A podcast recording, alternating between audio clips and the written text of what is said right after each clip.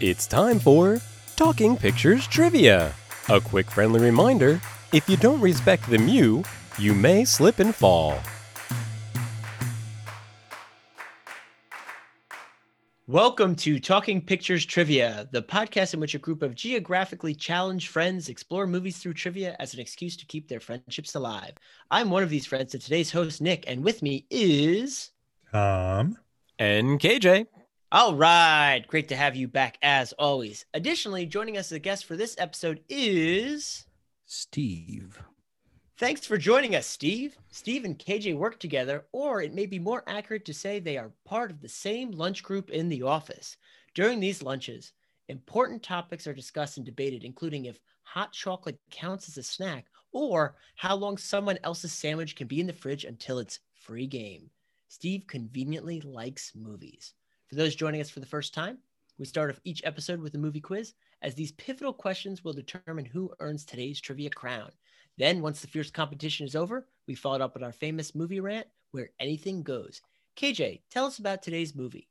Today, we are going back to 1995. While dealing with the Oklahoma City bombing, O.J. Simpson was found not guilty, and the Rock and Roll Hall of Fame Museum opens in Cleveland. During all this, Christopher Monger's movie, The Englishman Who Went Up a Hill But Came Down a Mountain, was released in theaters alongside the third Die Hard movie, With a Vengeance, Casper, The Bridges of Madison County, and Braveheart. In The Englishman Who Went Up a Hill But Came Down a Mountain, we follow a mound of dirt whose mountain status is in question. During World War I, England is surveying Wales, which leads two Englishmen to a Welsh town to assess if Ffynnon Garw is indeed a mountain or a hill. The town is populated with some very distinct characters who all come together to keep their town's identity under Ffynnon Garw. I'd like to look at this movie as a modern day fairy tale and possibly compare it to older fairy tales, or at least identify the parts of the movie that could be lifted directly from a fairy tale and see if it works as a modern day fairy tale. Nick, if you had one word to describe the Englishman who went up a hill but came down a mountain, what would it be? Cute. Tom? Traditional. Steve. Whimsical. And my word would be charming. It's time for question one. How does the sergeant at the beginning of the film first feel about the Englishman measuring the mountain? Locked in. Locked in. I'll lock in as well. All right, Steve, what do you have? The sergeant. I can I can see his face, his look of disdain. Um, is it does he feel that they're daft? All right, Tom? I'd say he's upset and he thinks that you can't measure a mountain. Like, how do you measure a mountain? He's, he's incredulous, I guess would be the, the best word. Nick? He's not very happy about it. All right. Points go to Tom and Steve. Yeah, he he looked at them like they're ridiculous. Like, Mhm. why would anybody spend time measuring a mountain? Like, wh- why? Why would you measure this mountain? Why did you drive all the way to our town to spend time to decide how tall the mountain is? And I kind of wanted to talk about how much of outsiders Hugh Grant, who plays Mr. Anson, and Mr. Garrett are in this this Welsh town, right? These very proper British Englishmen in this Welsh town. So my reading of the movie is that the the it, it's a movie about community and about how individuality is not something that structures a community but comes out of a community. That the community sort of um, pre-exists the individual. And what you have with and which is a very much a pre-modern idea right? It's an idea that stands against modernity. And what you have with the the two british folk uh, is the embodiment of modernity which is also uh, taking on the form of an outsider right? They're, they're two outsiders. They're english these people these welsh people don't like the english. And not only are the english coming to take from them their central narrative which is we are at the first mountain in wales the very first mountain in wales they're also doing it at the, in the service of a war which is killing a bunch of these welsh people who don't don't understand it at all. They don't know why they're in this damn war. Um, and they're doing it using empirical scientific methods which and supposed to be dispassionate. Science is dispassionate, says Garrod to to Anson. Um, but in fact, of course, it isn't dispassionate, right? It's still being done within the context, some kind of context. In this case, a traditional context. That is, our community is is the community of the mountain. We stood against the British, the Vikings, the you know what what have you, um, and the the empiricism and those kind of scientific methods which are modern are in the service of the great war which up to that point is the most modern of wars right? This is where you had death machines um, uh, be created that you know you had to stand 100 yards away from because they were so damn powerful. You know this war began with french generals wearing white gloves because it made them look like they were part of napoleon's army and it ended in in the trenches right? It ended with mustard gas and so the the outsiders are not only outsiders to the community and and humor comes out of that those kind of misunderstandings um, they're also representing modernity which this community stands against. Yeah i, I agree with that tom. Um, i also feel like the englishmen uh, passed through some kind of barrier when they got to the to the welsh town. Um, you know not not only are they outsiders but I don't think Hugh Grant knows that he's an outsider while he's there, right? He seems immune to any of their mocking or. I mean, I, I would push back. I think he becomes enculturated, right? I, I don't know if that happens immediately. Um, you know, I, I think that your kind of idea of of borders is very important. It's also mentioned in the movie, right? That this is the border, and if you take away the mountain, it might as well be in England. We might as well the, the border dissolves and i think your, your concept of fairy tale is very important in terms of tradition because fairy tales are the narratives that a community tells that defines the community right? In in part. It's part of a, a larger narrative i would say. But the idea of the fairy tale as something we tell which is what the story is right? It is a fairy tale that a, a grandfather is telling to a child and at the end that child is now telling it to to us right? You know broadcasting it out um, that fairy tale is a, a, part of the larger way in which the the community survives qua community. garrett is the one who's really the fish out of water because he always is, speaks poorly or speaks down to not only the community but Wales itself. So I came from England and I'm in Wales, and it's almost like he's doing charity work by going into these little villages and measuring hills and mountains, whereas Anson he never really uh, buys into that dialogue and that's when i think he starts to become attracted to this quaint type community versus the hustle and bustle of where they came from. And we even find later that he had a very bad experience in the war so this simpler lifestyle might be much more attractive to him versus the hustle and bustle of garrod who surveyed all these wonderful places at different times. I, I think from the question and that attitude from the sergeant this is tantamount to walking into someone's home, okay, with a ruler and saying, I'm going to judge whether your curtains are any good or not. I mean, they clearly, you know, there's a line from Colm Meaney, you know, when he he says, to any trained eye, that is a mountain. He says, I mean, measuring it's absurd. Why would you need to abs- to measure a a mountain. It's clearly a mountain. Uh, what, what, what, came to my mind is, you know, going to the doctor with a child and say, my child has a fever. Well, you're from Wales. Let me take their temperature. Well, I'm, I'm feeling their head. They're warm. They have it. So they have that natural fight again. And, and uh, of course, um, however pronounce his name, George Garrod, he is, is so condescending because there's actually a little, uh, you know, sort of glasses half full with Anson saying, "Oh, this is a great little pub," and and Garrod says, "Yes, I suppose for Wales, you know, with that big bushy mm-hmm. British wonderful mustache."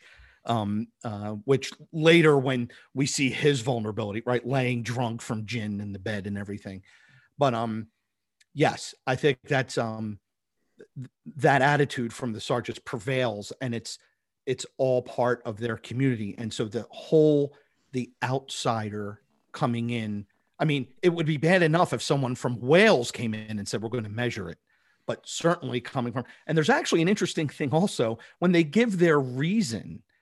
Um, you know, uh, you know, just saying who they are. We're cartographers. We need to, and they, their attitude is, oh, that sounds really important. Like almost like you get paid for that to travel around and measure Mhm. hills. It's absurd. They're all, everyone there is doing something that's needed. Are you the butcher? Are you the, uh, you know, are you the priest? Are you the bar? I mean, they're there for a reason. Everyone fills her. It's so superfluous during a war. Like to them, we're measuring hills, really. Or why don't you count the clouds? What you're doing doesn't seem to make any important sense here. So, anyway, Yeah. uh, Steve, to that point, there was one line uh, where they said he's explaining how they measure the mountains from other different mountains, and then the one guy just says, "Well, who measured the first mountain?" Yeah, they they do that in a couple of different ways. And my favorite one is when um uh Thomas Tope and Thomas Tope two click, click, click, click, click, click. And then Williams the petroleum says, Well, no wonder they got it wrong. like now they're they're casting doubt and shame on their scientific method. Yeah, that's really Yeah. good. The The process. process, yeah. yeah. I'm- Mhm. wonder they got it wrong. yeah and and yeah the goat kind of says something like that in the in the church he says uh you know who uh who decided a thousand feet is a mountain and and below that is a hill right? There's still the the the idea of objectivity is being taken apart in this movie. Um these these aren't people who really have a lot of of kind of patience for objectivity right? They're they're concerned with like as you're saying what is your role in the community? And even people who are um, maybe not getting along, such as the Reverend and the Goat, still are both community minded, right? And it's it's only the Yes. schoolmaster who isn't, right? So even even yes. even the internal battles within the community are like, you know, not not really um, they're not external to the community, right? Once the community is threatened, we come together, right? Right. Once the community's fine, you know, you, you can like bicker and and all, and all that stuff.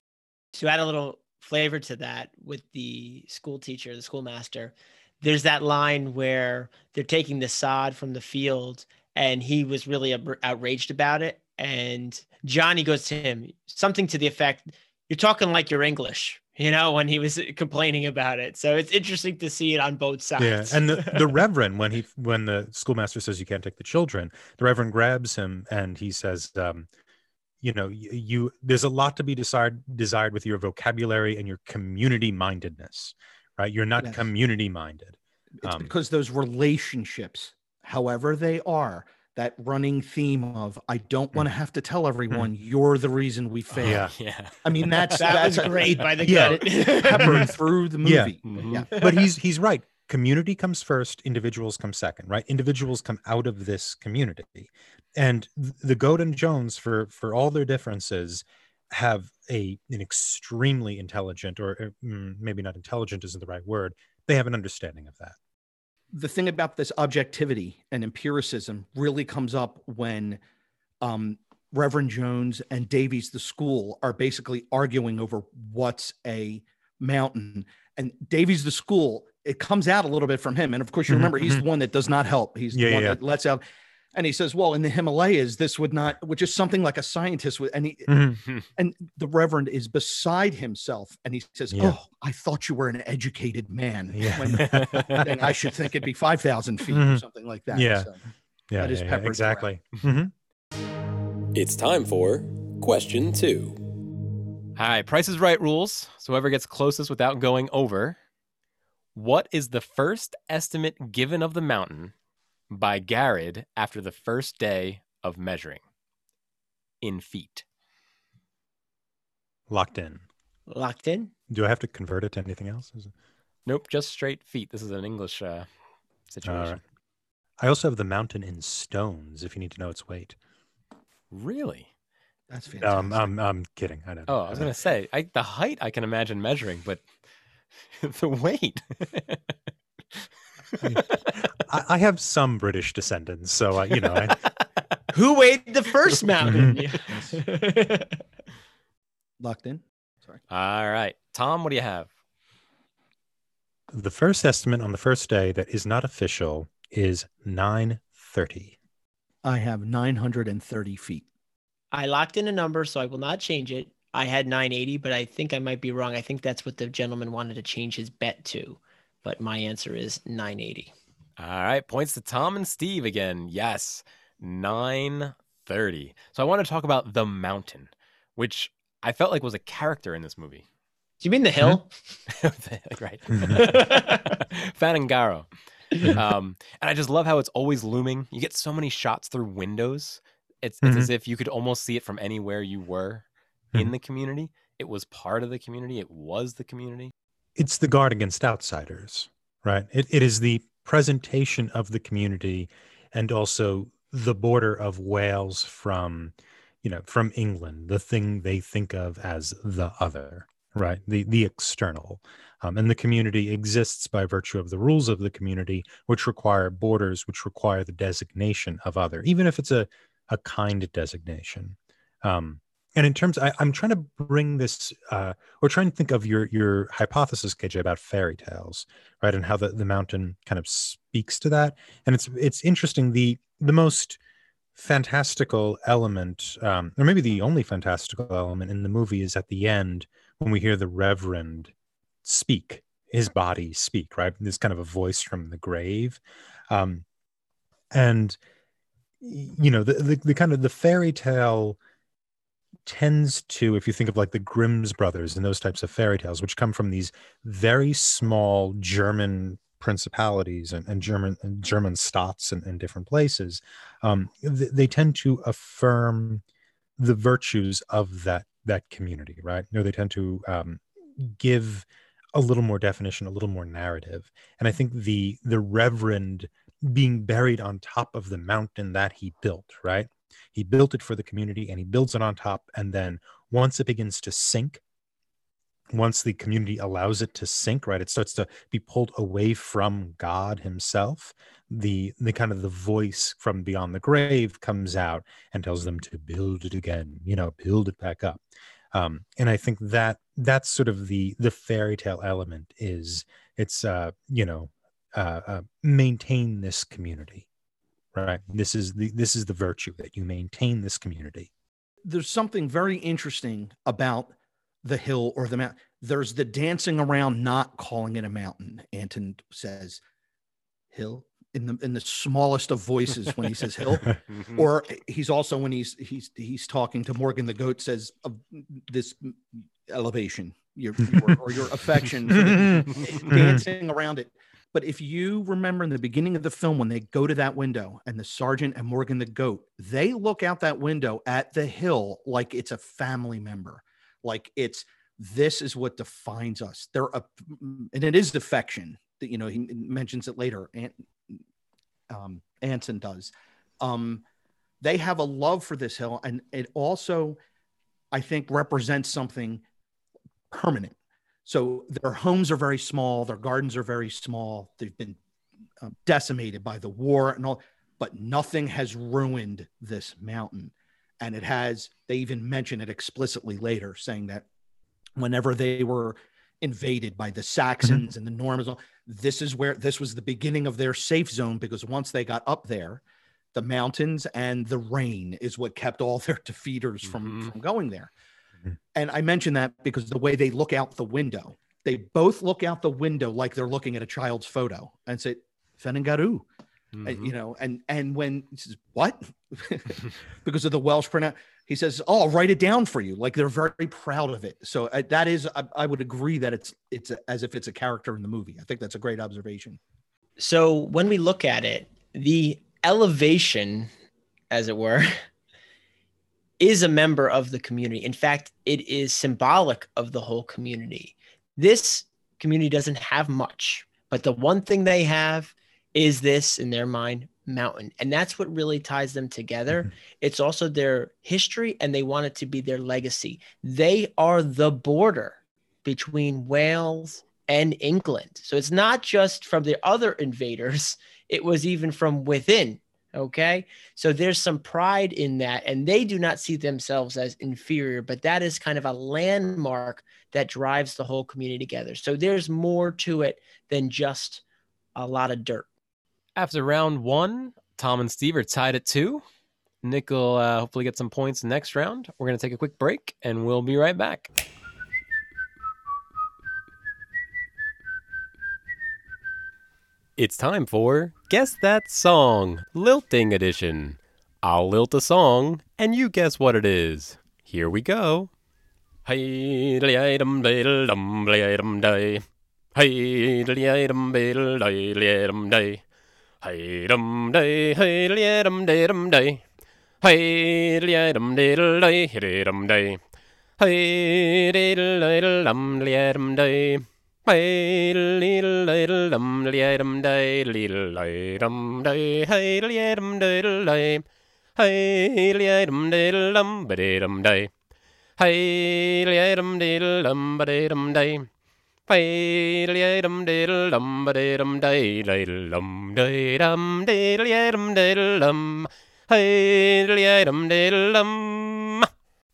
If you guessed head, shoulders, knees, and toes, you're right.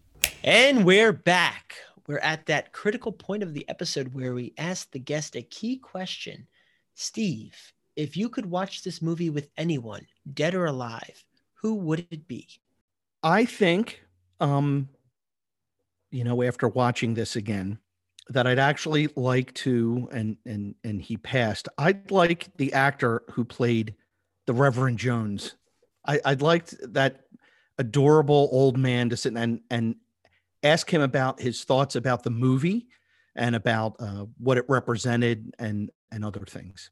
That actor's name is Kenneth Griffith. Kenneth Griffith, right? He was in Four Weddings and a Funeral also, and had a very mm. small part, but had a hilarious line also with um, Hugh Grant. Hugh Grant says something to him in as idle chit chat, and and uh, he says, "Don't be ridiculous. He died years ago." And they have this very funny exchange in Four Weddings and a Funeral. That's the only other thing I've seen him in. His character name was Mad Old Man at Wedding One. Don't be ridiculous. You guys see uh, Waking of Ned Devine? Have you guys seen? Yes. That? It's it's also got a bunch of old uh, Irish in this in this case. But Steve, that would be hilarious to have a room full of these older actors and have them all commenting on the movie or making the jokes or yes. That yes be... and and comment on the, tell the cultural stories because you know there's a ton of them and how funny they would oh, be. yeah. Yeah. Yeah. Mm-hmm. yeah and disagree with each other? No no no, no that's right, not how it right. It's actually part of what i enjoy um of um kenneth griffith's performance in this movie is this being very godly, you know, being an old fashioned um, reverend, but at the same time having this anger, um, particularly with Morgan the goat, but but almost funnier with Davies the school getting mad at the teacher for not, you know, um, and being so passionate. Um, his ability to go from that, and you know, when he gives that heartfelt uh, speech about who's died for the war and everything, he's on he's in tears when he tells that but he could turn on a dime right after that heartfelt performance and walk out and put his finger right in in Morgan's face and say, "But don't for a second think you can sell alcohol on the yeah. Sabbath." And I, that was one thing that actor was able to really do was go from this yeah. sweet old man to this curmudgeon, you know, this volcanic curmudgeon, and uh, I think that brought a lot to the movie. It's time for question three. What does the Reverend answer to Thomas Tope's question about who measured the first hill? Locked in. Locked in. Locked in. Nick, what do you have? God. Tom? The same thing. God. God, my boy. yep points for everybody. And and we've kind of been talking about this, but the Reverend versus the goat. Mm-hmm. That was such a great uh competition. It wasn't even a competition. I don't even know what you call it. It it was an ingrained, you Like a rivalry almost. Yeah, Like, rivalry, know. yeah. mm-hmm, mm-hmm. it's it's an internal disagreement right we have external and internal disagreement and internal disagreements are are they have a shared understanding of the rules um, but they're still going to fight it out right? If you think of chess a game of chess it's two people fighting it out but they don't disagree about what a pawn does right? No, no, you know pawns don't scale the board um, you know and it's the same thing there where there's still an agreement that this community needs this mountain as mountain um, and you know or, or what this community needs is going to be very different. It needs the bar it needs the church. The church doesn't think the community needs the bar the bar doesn't think the community needs the church whatever. Um, you know they, they can kind of work that out. And what ends up happening is the, the kind of loveliness of the movie is i thought jones was going to be a bad guy and he and he wasn't. He was one of the the heroes and that they actually can see the sort of the the the most virtuous people in this town are Jones and the goat. And Jones at the end acknowledges that because as he's dying, he says, you know, come here, I know you can carry out my wishes. Because the, the kind of virtues that we value, it has emerged from from this conflict. And I, I could see you embody that virtue. A scene I thought really embody this, which was um, it went in a direction I didn't expect, was the initial meeting after the, the mountain is discovered to be a hill. And they, they have a meeting, they go go to the church and they're or the town hall and they're, you know, discussing discussing it. And, you know, the Reverend wants to put forth a petition saying, let's ch- let's argue for its placement, Ffynnon Garw's placement on the map as a mountain. And the goat responds, um, no, we have to build it right we have to we have to make it larger and then um, the the the young man who uh, was in world war one who hasn't been speaking kind of says we we we build trenches that were 10 miles long we can do this.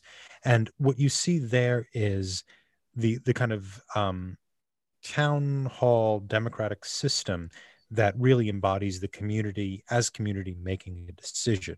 And you and though jones doesn't get his way right his solution is one is not the one that's promoted.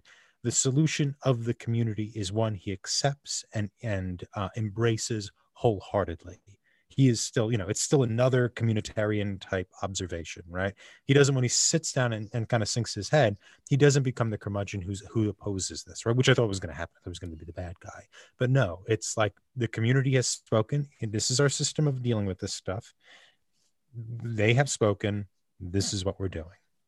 I just wanted to uh, insert that the character's name was Johnny Shell Shocked, uh, although his last name was Jones. So I wonder if he's related to the Reverend. Blood's last name is Well, also Jones. Every in the beginning, you learn that everybody is Williams, Jones, or Evans, right. and so they have to right. um, amend. they have Yes, to amend it. true. It's Williams, Yes, that's Jones, or Evans, and so we have Evans the butcher and Evans the end of the world. Yes. well, now we got Johnny Shell Johnny yeah. What I what I really liked about that play between the two is that, and he even mentions it in one of his his sermons.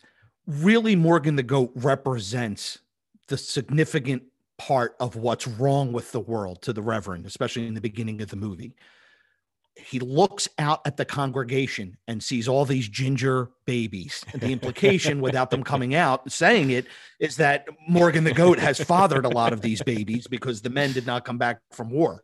So you imagine every week Reverend Jones is kind of seeing those babies. And of course, you're led to believe that very, very few people do not go to chapel. It's like an unusual thing for you not to go to chapel if you live in that town. But Morgan the goat never goes, never goes to chapel. So there's all this.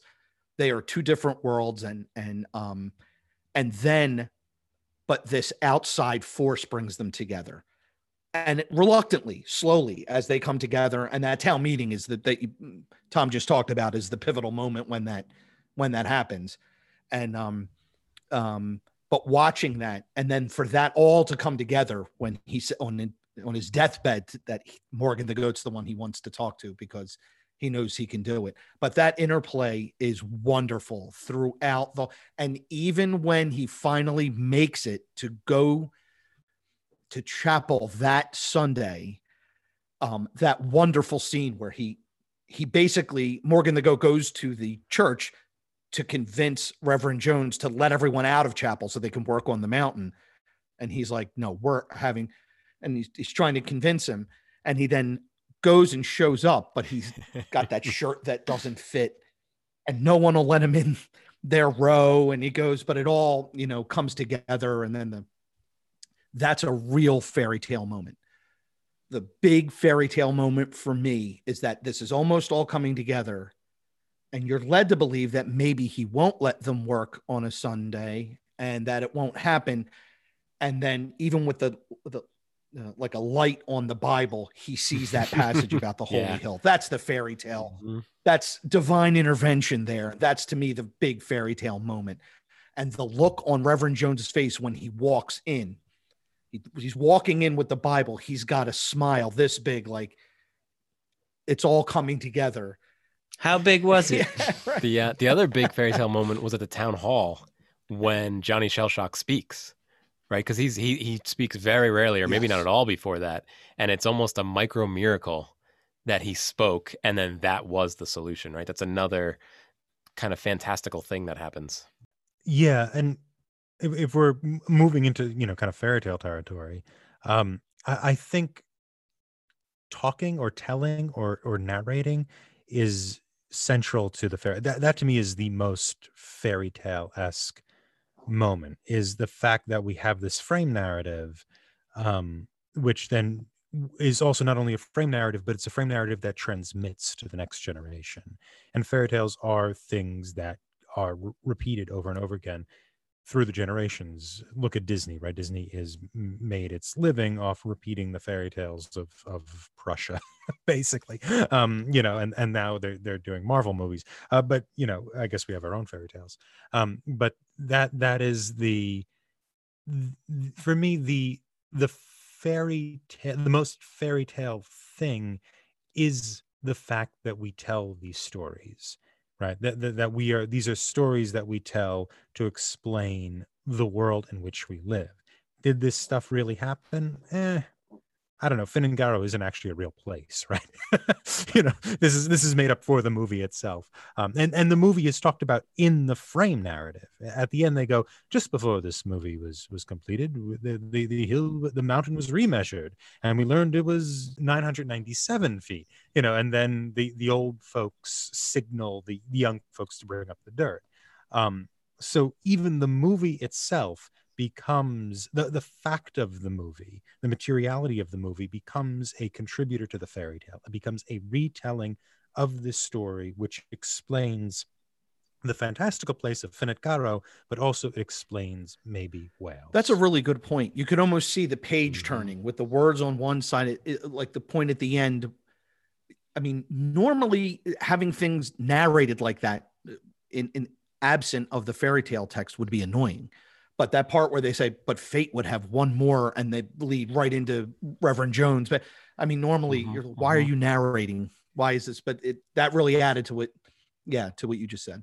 I read that this is based on something that does exist because there actually is a burial mound on top of it's this elevation and you actually can't go up there because it's based on like some historical artifact kind of so there is some place that this was based off of yeah, it's it's based on a, it's not a real play. Like the the story isn't real. It's I mean somebody no not the story is real the story is not well the story is it's fiction okay but i think there is a mountain that this is based off of Yeah, but there, there's no Ffynnon Garw. There- There's like a mountain they filmed on, and there's ideas, but there's not.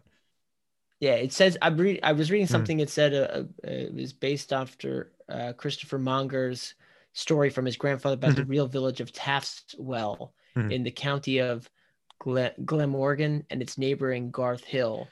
Right. I think the story is about Garth Hill, but Garth Hill's not where this was filmed. So it's kind of a mixture of Exactly. And it's yeah, and they're also yeah, yeah. they're also. I, I don't know if this really, ha- you know, this didn't happen, and No, the story is false. All I'm trying to say is and there is a, a mountain Mhm. called Garth Mountain um, that actually does have that mound on top of it Mhm. where they filmed those scenes. And that goes back to a Bronze Age burial mound. That's all I was Yeah. trying to say. There, the actual it's elevation yeah, does exist you- and there is some stories around it that were Mhm. modified into this story. Yeah, I mean that's how there's kind of that's how fairy tales work too, right? They they take pick pieces of culture and they contextualize them within a narrative, and that's that's the important thing about about narrative and this type of thing as well, right? Narrative explains the world regardless of its facticity. Facticity is actually sort of not really relevant, right? It's how does the narrative explain our world and explain our virtues? It's time for question four. Going into the final question, Nick has two points. Tom and Steve have four, so it's still anybody's game. This final question we're gonna do as um, a point for each thing you can think of, as dangerous as this has been on previous episodes. Um, so uh, feel free to write this down, guys, however you want to do this. But the question is what do the Welsh use to prevent the English from leaving? Oh boy. Locked in. Well, I'll stop overthinking then. I'll just say locked in. Yeah, locked in. All right, Steve, what do you have? Okay, I have uh, sugar in the gas tank of the car. Um, two pounds. It's rationed. Um, punctured tires from the good Reverend Jones. I have the breaking of the part that he called the Bethingaru, which, by the way, in Welsh evidently means thingamabob. It it doesn't mean anything. Mhm. Also, faking that there were no trains, making the station master say there was no trains. And there was a, two things with the trains. One, that there were no trains. And then after the revelation that there were trains, claiming that there was flooding on the line. And so that was another thing they couldn't leave on the train. Um, and is that all I have? I, I, I, I think waiting for the part is connected with breaking the Bethingaru, so that really should be one and not two. Yeah. And um, I don't know if they were paused. Oh, oh, I mean, they didn't make it rain, but when it rained and um, giving Garrett a lot of gin and him getting completely plastered, I don't know if that was holding them there or he was just drinking while they were delayed. Um, I, I'm not the judge, but I would think that was his own doing because he Me too. asked for the He asked for the gin- um, so that's all I have. All right. So I, um, I'm going to go with five, which is the sugar, the tires, the Bathengaru, um, and then lying about the trains and lying about the trains. Uh, Nick, what do you have? I have a different five. Well, I have most of his same five, but I have something that's different.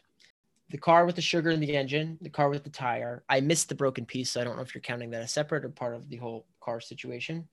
I have the train only coal cars. The train left yesterday going north, so you missed it. And then Lady Elizabeth.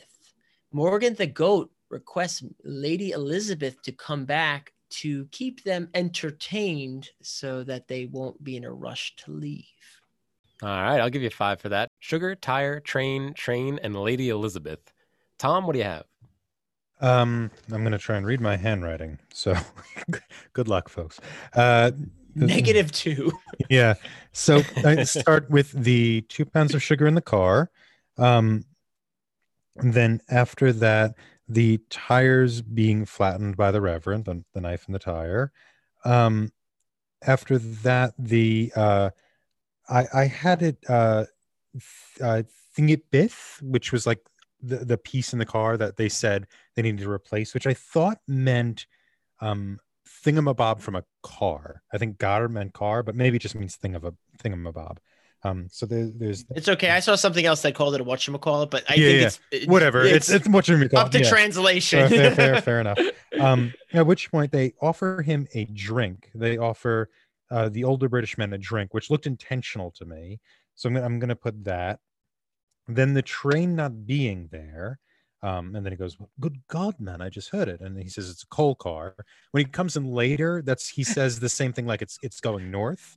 Um, and there's no trains today on Sunday. So the second time, it's he he clarifies what he meant and he says there is just no trains on Sunday. So I think that's the same thing. Um, then there is Lady Elizabeth, rain in the car. Now that's iffy because they take the tarp off the car to cover the mound to prevent it from from melting away in the rain. However, that does seem to delay them. And I was on the edge if that was that was intentional or not. And I think that is everything. Um, Not to be the judge, but I think we each got five, but they weren't the same five, unless KJ counted I- something that. I think we all got each one at least twice. So two people at least got each one. But if you both got each twice and then he got one once, I'm not sure how that adds up if we bring it all. I, I think it's I, I just kept talking, so I think I had more.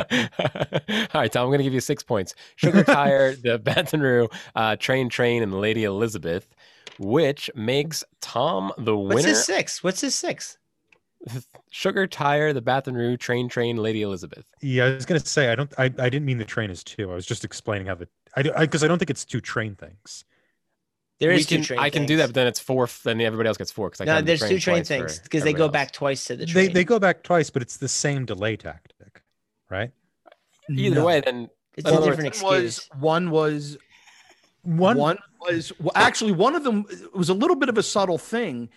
We said, "Yeah, we have trains, but they're only going north." And they're like, "Well, that's where we wanted to go." And he's like, "Well, I assumed you wanted to go east. There's no trains going." yeah, no. I know that, but isn't And that part like, of "Why-" the same dupe? Right, the first Well, dupe. no, the it's the second, second train day. dupe Yeah. is flooding on No, the line. he goes- Either way, He's trying to yeah, say that it doesn't matter because we all you said get it right. I point. got Yeah, it. everybody. I got still it. don't know how Okay, Tom yeah. got six though because Mhm. there I don't. Uh, so Tom got six points. Sugar, Tire, the Baton Rouge, Train, Train, and Lady Elizabeth, making Tom our winner tonight. Yay. Congratulations. Mhm. Mhm. I think the mountain made it rain because it wasn't completed. So it forced them to stay in the location until it could be done. Mountains actually do affect um, clouds and rain and all that on a on a serious note. So I on a think that's serious kind of what they tied it. weather-related note. Yes. this just in. I enjoyed the way everyone pulled together and lied when they had to.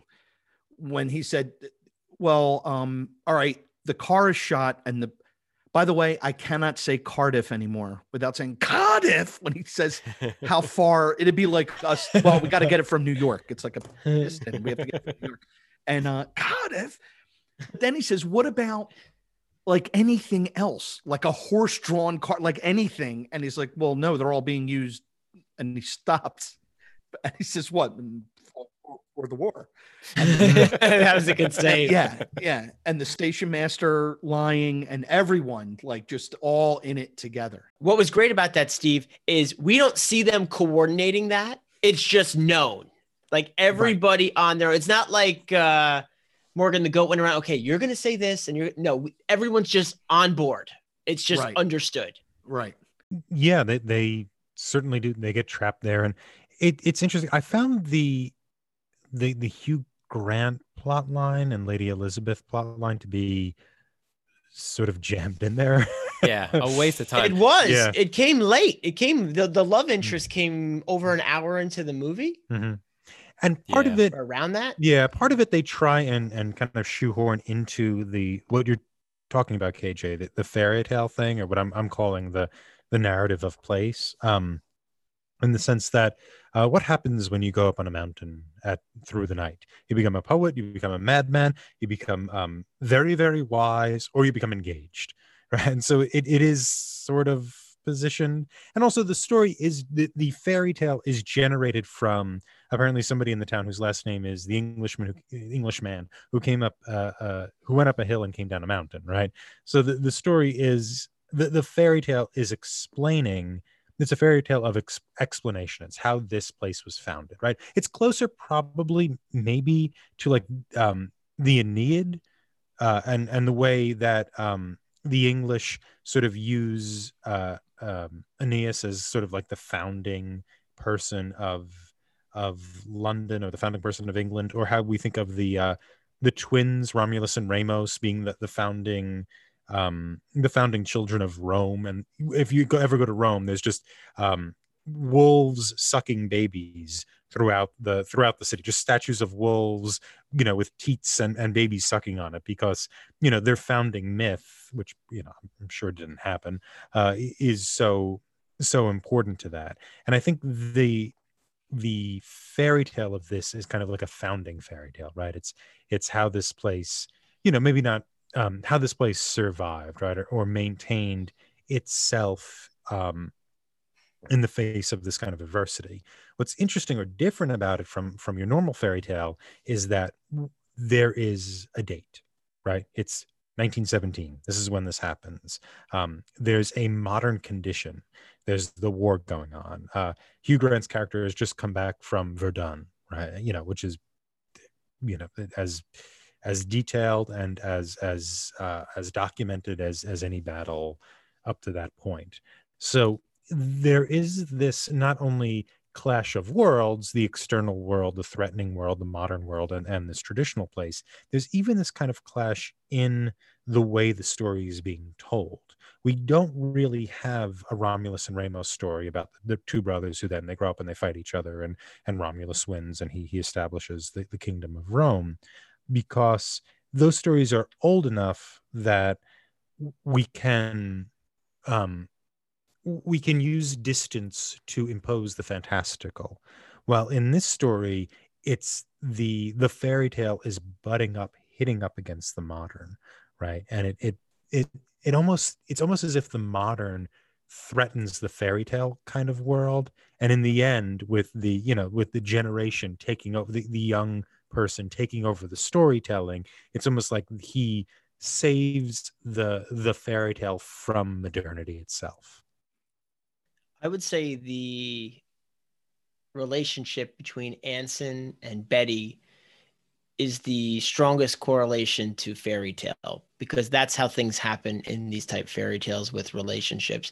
They meet, they fall in love, they kiss on top of a mountaintop, and they come back engaged to be married. like it's just like they speed through all that other stuff in fairy tales. So I think that's why they tried to squeeze this one in to support KJ's, I don't know, angle lens to look at this movie.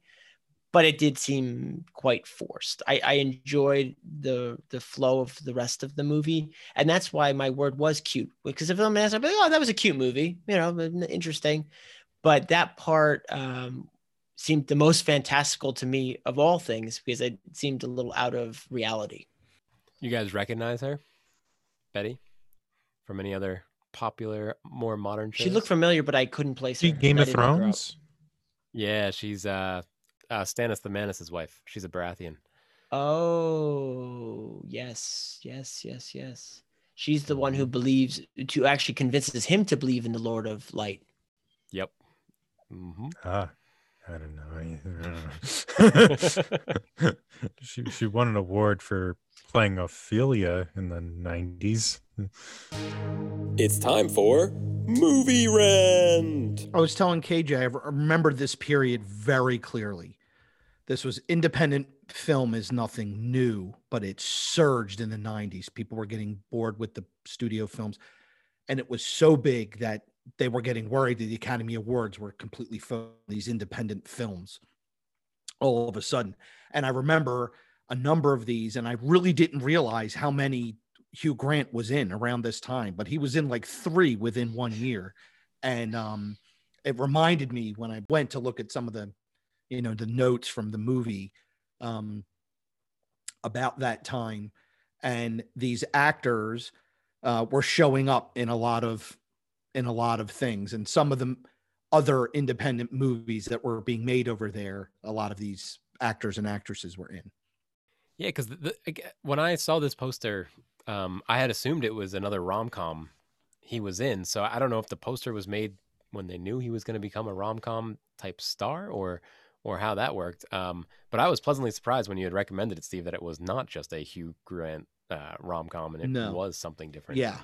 When I was watching this, I with my wife, I said, I think this is actually a drom com. like, cause I was like, it was like drama, romance, comedy. Cause oh, like, no. there's not a lot of, uh, you know romance. They just kind of tucked it in at the end there, making the movie poster a little bit deceiving. Yeah. Was he in Four Weddings by that point? I think Four Weddings was ninety four. Yeah, and right after this was uh, Nine Months with Julianne Moore. Um, where, as I told KJ, um, I my personal opinion is Hugh Grant's funniest line he ever uttered, which is, "She tells him she's pregnant, and he crashes his Porsche into a truck that's on the, or crashes it into a ditch, and he says." I thought we were using birth control. And she says, Well, it's only 93% effective. It says it on the box.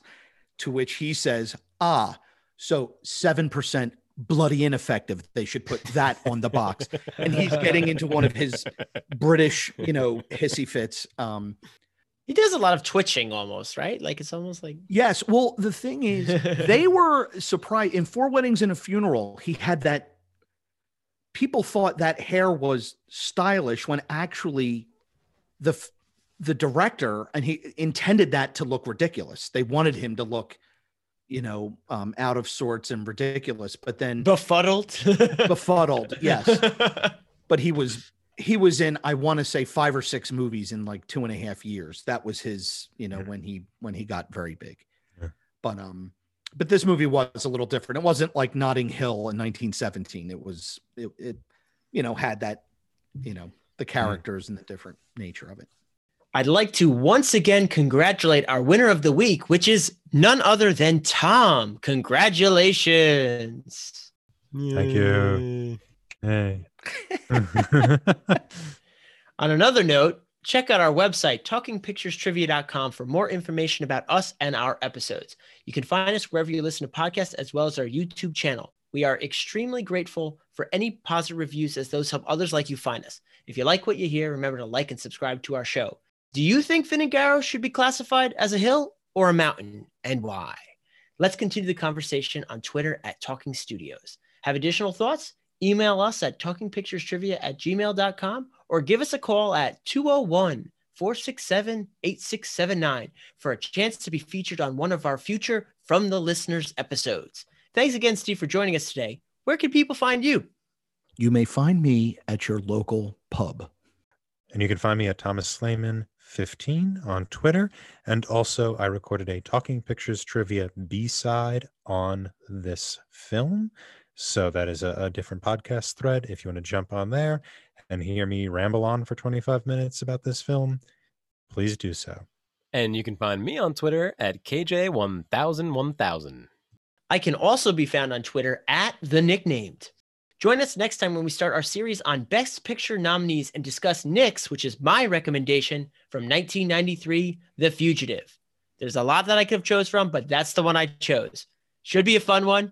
Talk to you then. Ding, ding, ding, ding, ding.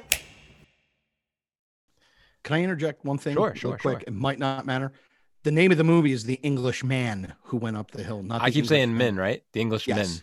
Yep. But that's what you have men. written in the script. So Oh, There's a lot of times right. KJ doesn't uh, read what he wrote. Yeah. No, I- Okay. I have trouble with the English man. I don't know why. That it's I the Englishman. Like that man over there is an Englishman. So, yep, I'm fine with it. I don't Yeah, even yeah, care. I'm just No. making sure you knew. That's I- all. I'll get a text from Kagar. I guarantee it.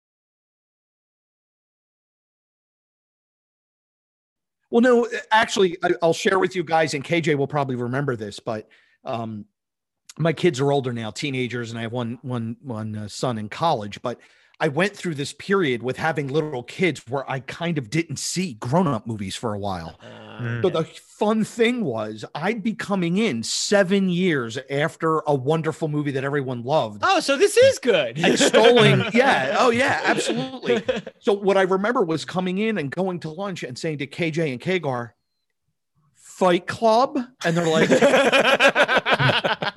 this You was got like the this was like eight years after it came out the memo like, on that Steve, one, huh? well done yes we all know that it's a good movie Steve.